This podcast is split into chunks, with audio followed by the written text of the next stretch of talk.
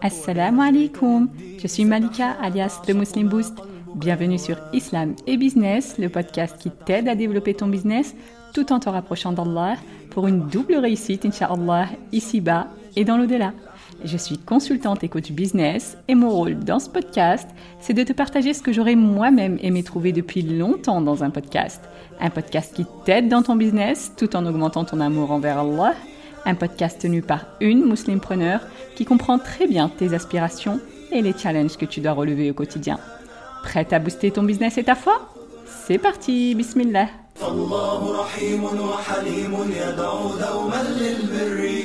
Bienvenue dans cette série Qui est Allah, dans laquelle on apprend à connaître notre Seigneur à travers ses 99 noms pour booster notre foi, bi'idnillah, pour savoir comment l'invoquer et pour obtenir la récompense ultime que le prophète wassalam, nous a promis dans le hadith authentique.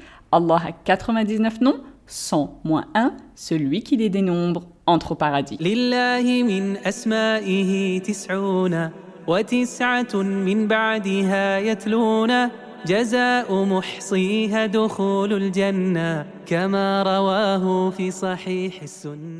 Aujourd'hui, on va voir deux noms d'Allah qui sont Al-Haqq et Al-Mubin. Allah Jalla wa ala dit فتعالى الله الملك الحق لا إله إلا هو رب العرش الكريم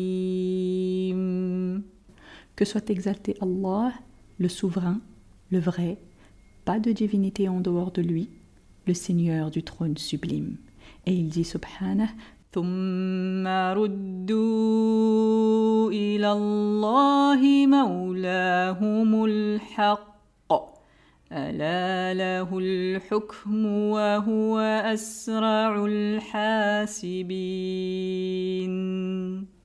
Ils sont ensuite ramenés vers Allah leur maître, le vrai.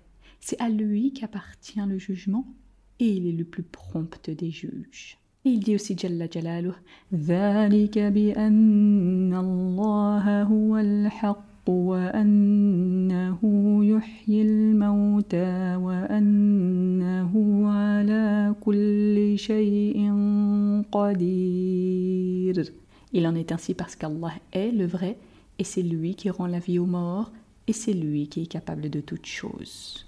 Al-Haqq, c'est le vrai, c'est-à-dire celui dont l'existence ne fait aucun doute. Il est vrai dans son essence même, dans sa divinité, dans sa seigneurie et dans ses noms et ses attributs. Al-Haqq, c'est le contraire d'Al-Batil, le faux.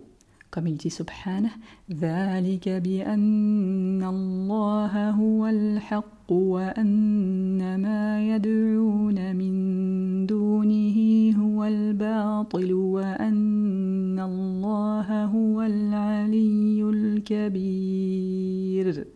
C'est ainsi qu'Allah est lui, le vrai, alors que tout ce qu'ils invoquent en dehors de lui est le faux. C'est Allah qui est le sublime, le grand. Donc tous ceux qui ont nié le fait qu'il était le vrai ne se sont basés pour ça que sur du faux et des mensonges qui nient sciemment la réalité évidente et toutes les preuves qui nous démontrent l'existence de notre Seigneur. Et c'est pour ça qu'ils ne pourront pas être pardonnés dans l'au-delà, parce qu'ils n'avaient pas à nier sciemment ce qui est vrai et évident. Et puisqu'il est le vrai, toutes ces paroles ne sont que vérité, ainsi que ses promesses, comme disait le prophète wassalam, quand il se levait pour prier la nuit, « wa وقولك حق ولقاؤك حق والجنة حق والنار حق والساعة حق والنبيون حق ومحمد حق صلى الله عليه وسلم À toi appartient la louange, tu es le vrai, ta promesse est vérité, ta parole est vérité, ta rencontre est vérité, le paradis est vérité, l'enfer est vérité, l'heure est vérité, les prophètes sont vérité, et Mohammed est vérité, Wassalam. Allah est aussi Al-Mubin, comme il dit subhanah, يومئذ يوفيهم الله دينهم الحق ويعلمون أن الله هو الحق المبين. Ce jour-là, Allah leur donnera leur pleine et vraie rétribution et ils sauront que c'est Allah qui est le vrai l'évident. Al-Mubin a deux significations. Tout d'abord, c'est l'évident, c'est-à-dire celui dont l'existence, la divinité et la seigneurie ne font aucun doute. Parce qu'en vérité, son existence ne nécessite pas plus de preuves, sachant qu'à la base, il nous a créés sur une certaine fitra, c'est-à-dire une nature originelle qui confirme l'existence d'un Seigneur unique. Et chaque humain, dont la raison est encore saine, c'est-à-dire qui n'a pas été influencé par un environnement externe particulier sur ce sujet, reconnaît qu'il y a un Seigneur unique, créateur de toutes choses. Comme il dit subhanah,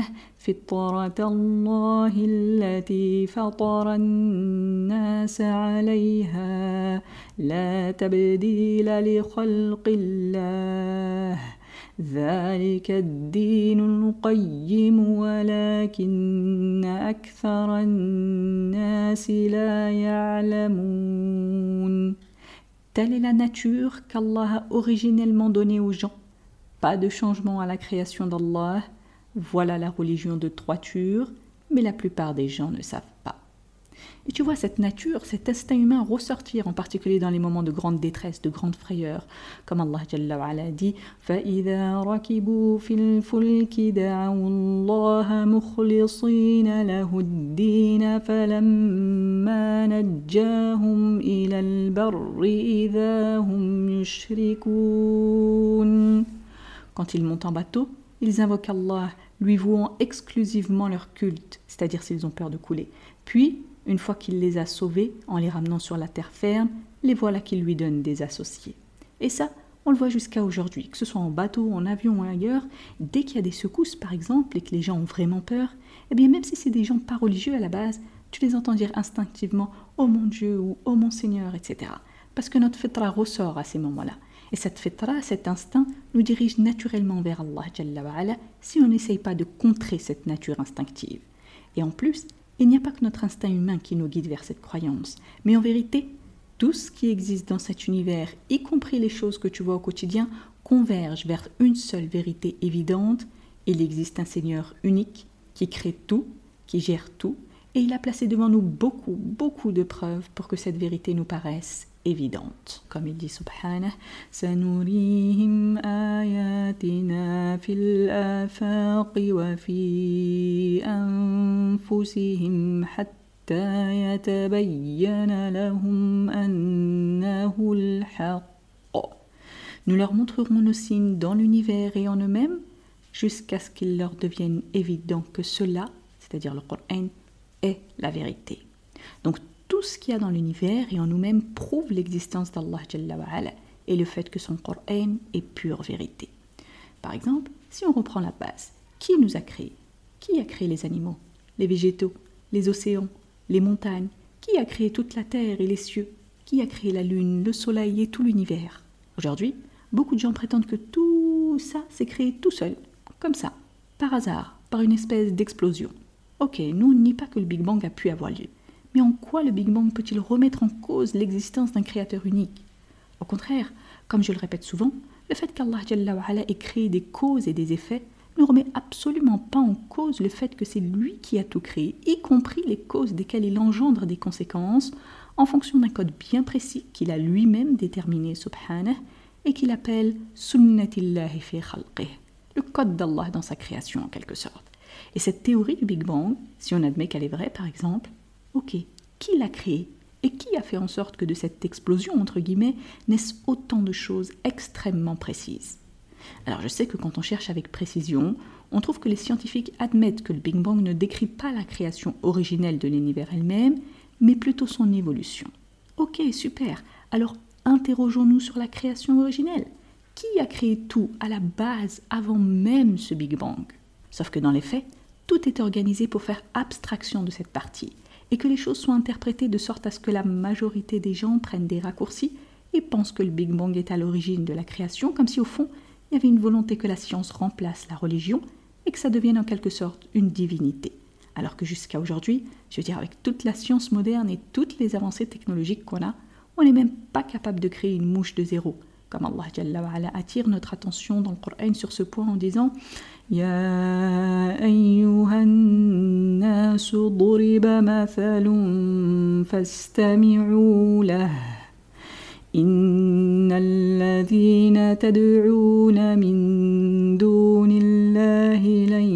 يخلقوا ذبابا ولو اجتمعوا له وإن يسلبهم الذباب شيئا لا يستنقذوه منه ضعف الطالب والمطلوب Aux gens, une parabole vous est proposée, alors écoutez-la. Certes, ceux que vous invoquez en dehors d'Allah ne sauraient même pas créer une mouche, quand bien même ils s'uniraient pour cela. Et si la mouche les dépouillait de quelque chose, ils ne sauraient même pas le lui reprendre.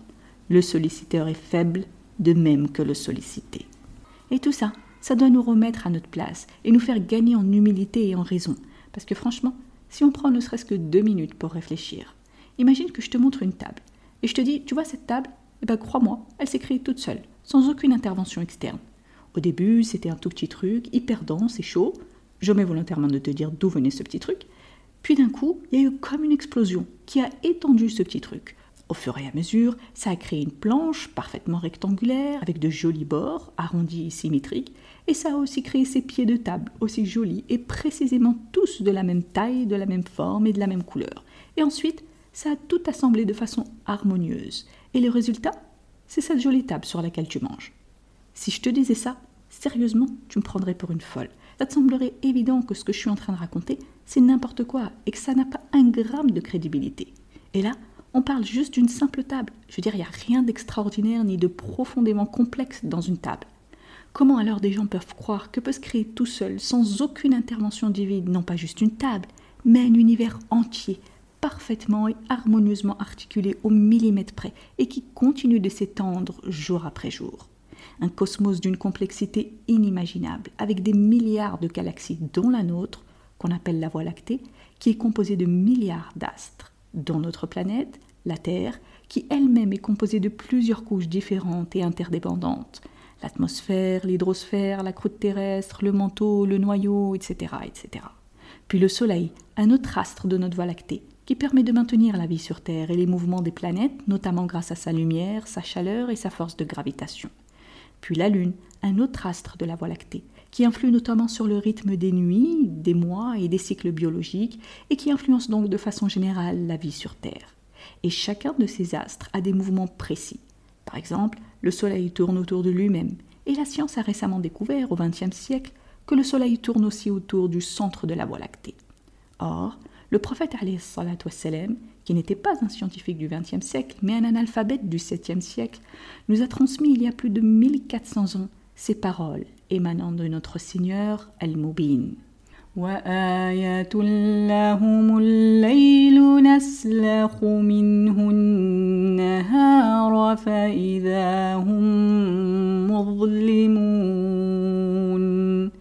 والشمس تجري لمستقر لها ذلك تقدير العزيز العليم.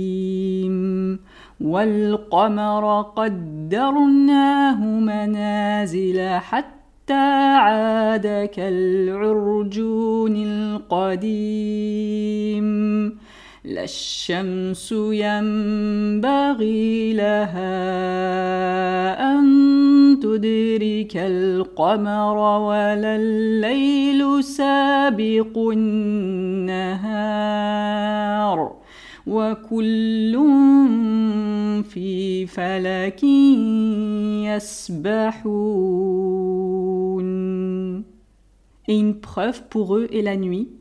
Nous en écorchons le jour et ils sont alors dans les ténèbres, et le soleil court vers un gîte qui lui est assigné. Telle est la détermination du Tout-Puissant, de l'Omniscient. Et la lune, nous lui avons déterminé des phases jusqu'à ce qu'elle devienne comme la palme vieillie. Le soleil ne peut rattraper la lune, ni la nuit devancer le jour, et chacun vogue dans une orbite. Du coup, chacun suit des mouvements, une trajectoire bien précise, de sorte qu'ils ne rentrent pas en collision les uns avec les autres, et de sorte que la vie sur Terre est maintenue. Et si une seule chose changeait, les conséquences seraient catastrophiques et irréversibles. Qui maintient tout ça?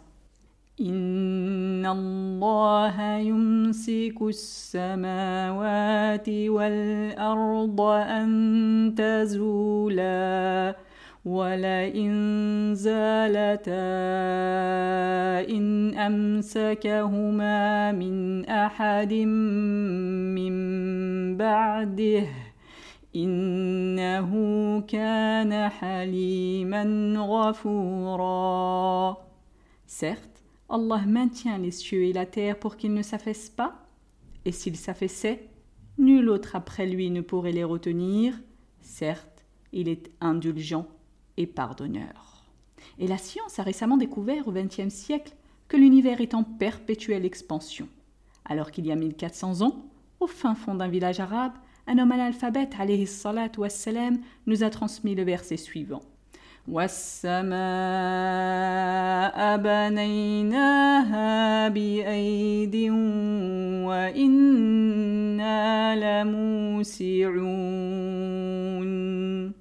Et le ciel, nous l'avons construit par notre puissance et nous l'étendons constamment dans l'immensité.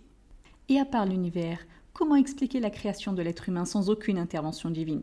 On ne parle pas d'une simple table là, mais d'un être humain composé de milliards et milliards de cellules très précises qui travaillent ensemble pour nous maintenir en vie pendant un certain temps et nous permettent de perpétuer la vie sur Terre. Qui régit tout ça? Une explosion qui a eu lieu il y a des milliards d'années et qui ne peut être au maximum qu'une cause ou le Seigneur de cette éventuelle explosion et de toutes les autres causes et conséquences. Un Seigneur unique, tout-puissant et inébranlable, vivant et éternel, seul capable de maintenir et gérer tout ça. Et si ce n'était pas un Seigneur qui ne se fatigue jamais, qui n'a jamais besoin de repos, Al-Hayyul Qayyum, alors une seule seconde et même moins suffirait pour plonger l'univers tout entier dans la destruction totale.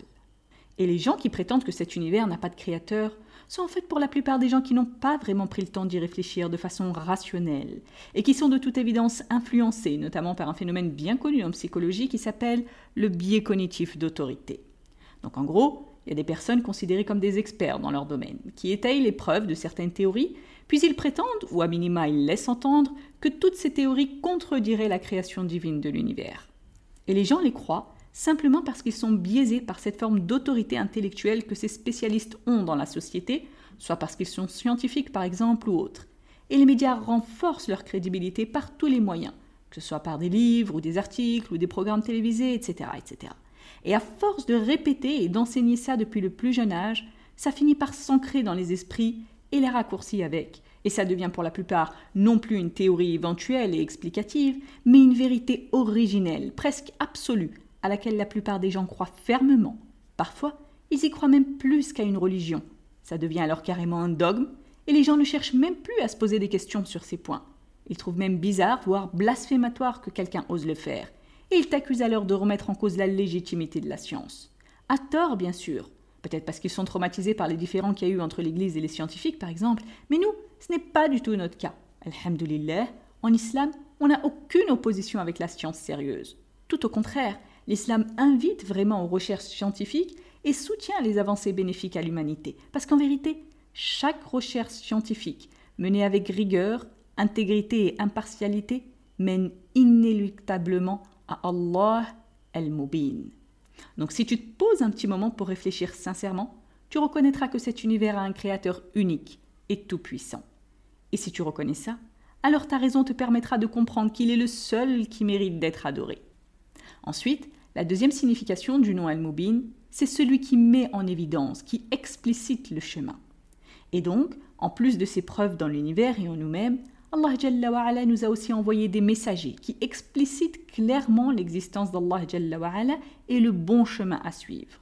Et il a envoyé notamment le dernier des messagers, Mohammed alayhi qui a tout explicité, comme il dit subhanah وَقَدْ جَاءَهُمْ رَسُولٌ مُبِينٌ Certes, un messager explicite leur est venu.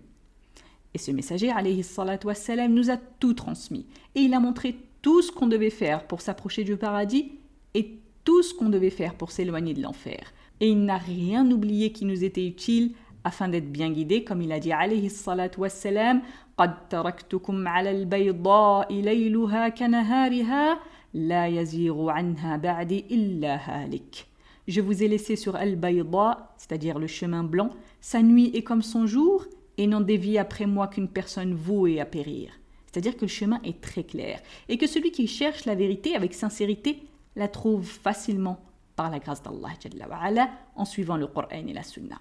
Et parce qu'Allah est Al-Mubin, il a révélé un livre Mubin, c'est-à-dire explicite. Comme il dit subhanah à propos du Coran, قد جاءكم من الله نور وكتاب مبين يهدي به الله من اتبع رضوانه سبل السلام ويخرجهم ويخرجهم من الظلمات إلى النور بإذنه ويهديهم إلى صراط مستقيم.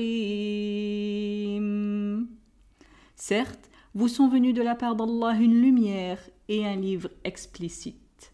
Par lui, Allah guide au chemin du salut ceux qui cherchent son agrément, et il les fait sortir des ténèbres à la lumière par sa permission, et il les guide vers un chemin droit. Alors, quels sont les effets de ces deux noms sur ta foi? Eh bien, ma sœur, si tu as foi en Allah, Al-Haqq al-Mubin, tu sais que ta religion est vérité.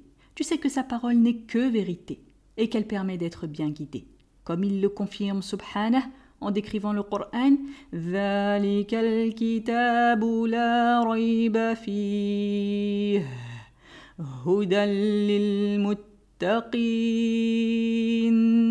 Ceci est le livre au sujet duquel il n'y a aucun doute, c'est un guide pour les pieux. Et il dit aussi Jalla wa ya'tihi al-batil min bayni yadayhi wa la min khalfih. تنزيل min حكيم حميد Le faux ne l'atteint ni par devant ni par derrière, c'est une révélation émanant d'un sage digne de louange. Donc tu reconnais que l'intégralité du Coran n'est que vérité, sans aucune exception et tu prends alors conscience que toutes les règles claires qu'Allah a révélées permettent de régir nos vies de façon juste. Ce sont donc des règles de vérité pour notre bien à tous et elles conviennent à toute époque et tout lieu. Et tu sais que si tu ne suis pas ce qu'Allah te demande, tu t'égareras comme il dit subhanah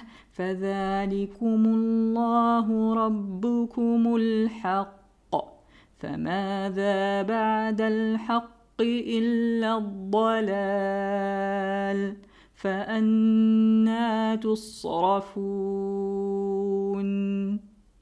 est Allah, votre Seigneur, le vrai. Qu'y a-t-il donc après la vérité, si ce n'est l'égarement? Comment pouvez-vous alors vous détourner?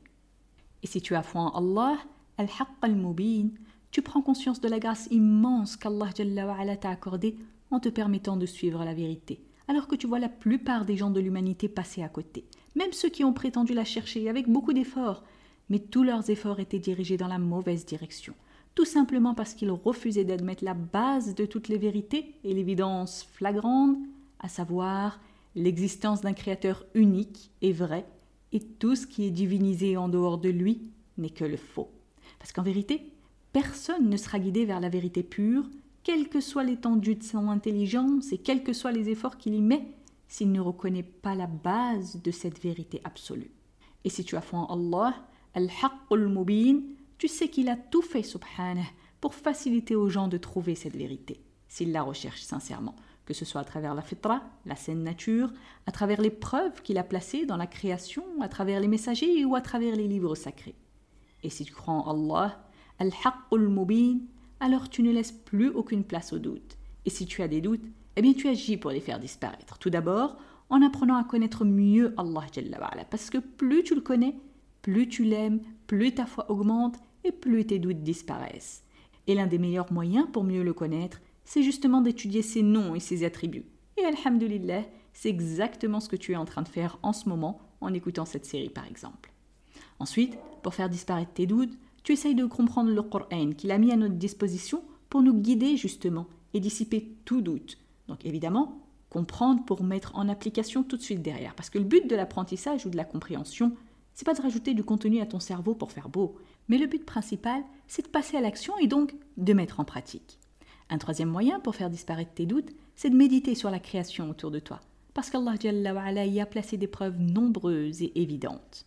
Et par-dessus tout, demande-lui sans cesse de te guider vers le vrai et de t'éloigner du faux, comme dit Allah dans le hadith Qudsi, Ya ibadi, kullukum dallun illa man hadaytuh, fastahduni ahdikum. Ô mes serviteurs, vous êtes tous égarés, sauf celui que je guide. Demandez-moi donc de vous guider, je vous guiderai. Alors Orti, lève tes mains au ciel et invoque-le abondamment, parce qu'il est certes Al-Haqq Al-Mubin. Voilà pour cet épisode, j'espère qu'il t'a plu. Si c'est le cas, je t'invite à partager le lien, que ce soit par message, par mail ou sur les réseaux sociaux, parce que ça permet de transmettre le bien autour de nous, comme Allah nous l'a demandé. Et le prophète nous a incité à ne mépriser aucune bonne action, aussi petite nous semble-t-elle. Alors ne néglige rien, ma sœur, qui puisse remplir ton compte de Hassanet, en particulier en ce jour béni du vendredi. Et comme dit le prophète